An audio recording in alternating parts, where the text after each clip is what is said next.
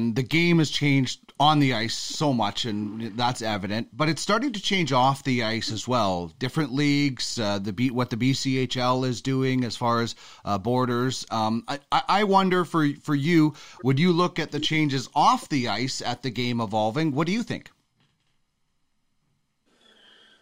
Well, you know, some of those changes I'm not as plugged into as I would be were I working you know, with the Wheat Kings. I think a lot of these changes are pretty positive in nature. I think some of the changes that are happening with the game, you know, the emphasis on skill, I think is really important. You know, I think there's a sweet spot for this stuff. And I remember, you know, we had Paul Stasny in our organization, who would be one of the most cerebral players probably in the NHL, and not just on the ice, just a really intelligent, thoughtful person about the game, life, and everything else off the ice. And you still have to be able to play hockey, right? It's not just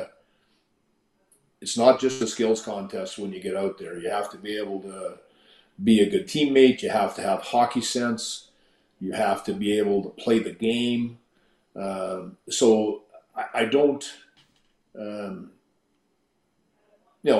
think, you know, everybody loves skill. Everybody wants players to have as good of access to skill development as they possibly can. If you're a parent, if you're a coach, if you're an NHL general manager, you want that. But there's still...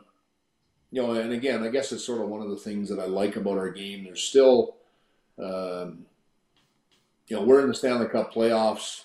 You know, we don't have one player that's, I don't know if our players could explain analytics to you, quite frankly.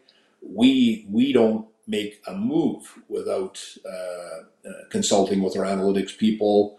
They have tremendous influence with us. And does that mean that you'll adhere to that every single time? No, but we'll sure have that as part of our decision-making process every single time. So there's some of these things off the ice with those kind of things that I think have their place and help make the game a better game. You know, when you get to the NHL, your focus as an NHL general manager is so much on your team on the ice.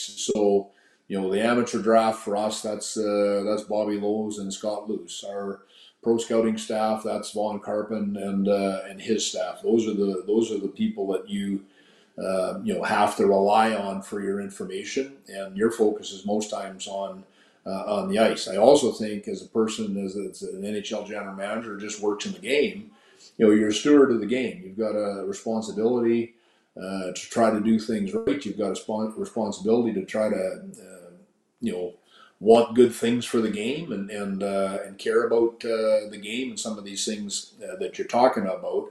But with respect to, you know, you mentioned the BC Junior, and some of the things that have gone on there, I just not am plugged in enough to know what the ripple effect of some of these decisions will be, because there'll be a ripple effect. There always is, and then there's always unintended consequences, which are things that happen that you didn't anticipate based on some of these decisions. So it'll be interesting to see how that plays out, but there'll be people you can have on your show, Dean, that are going to give you better insight than me on those things.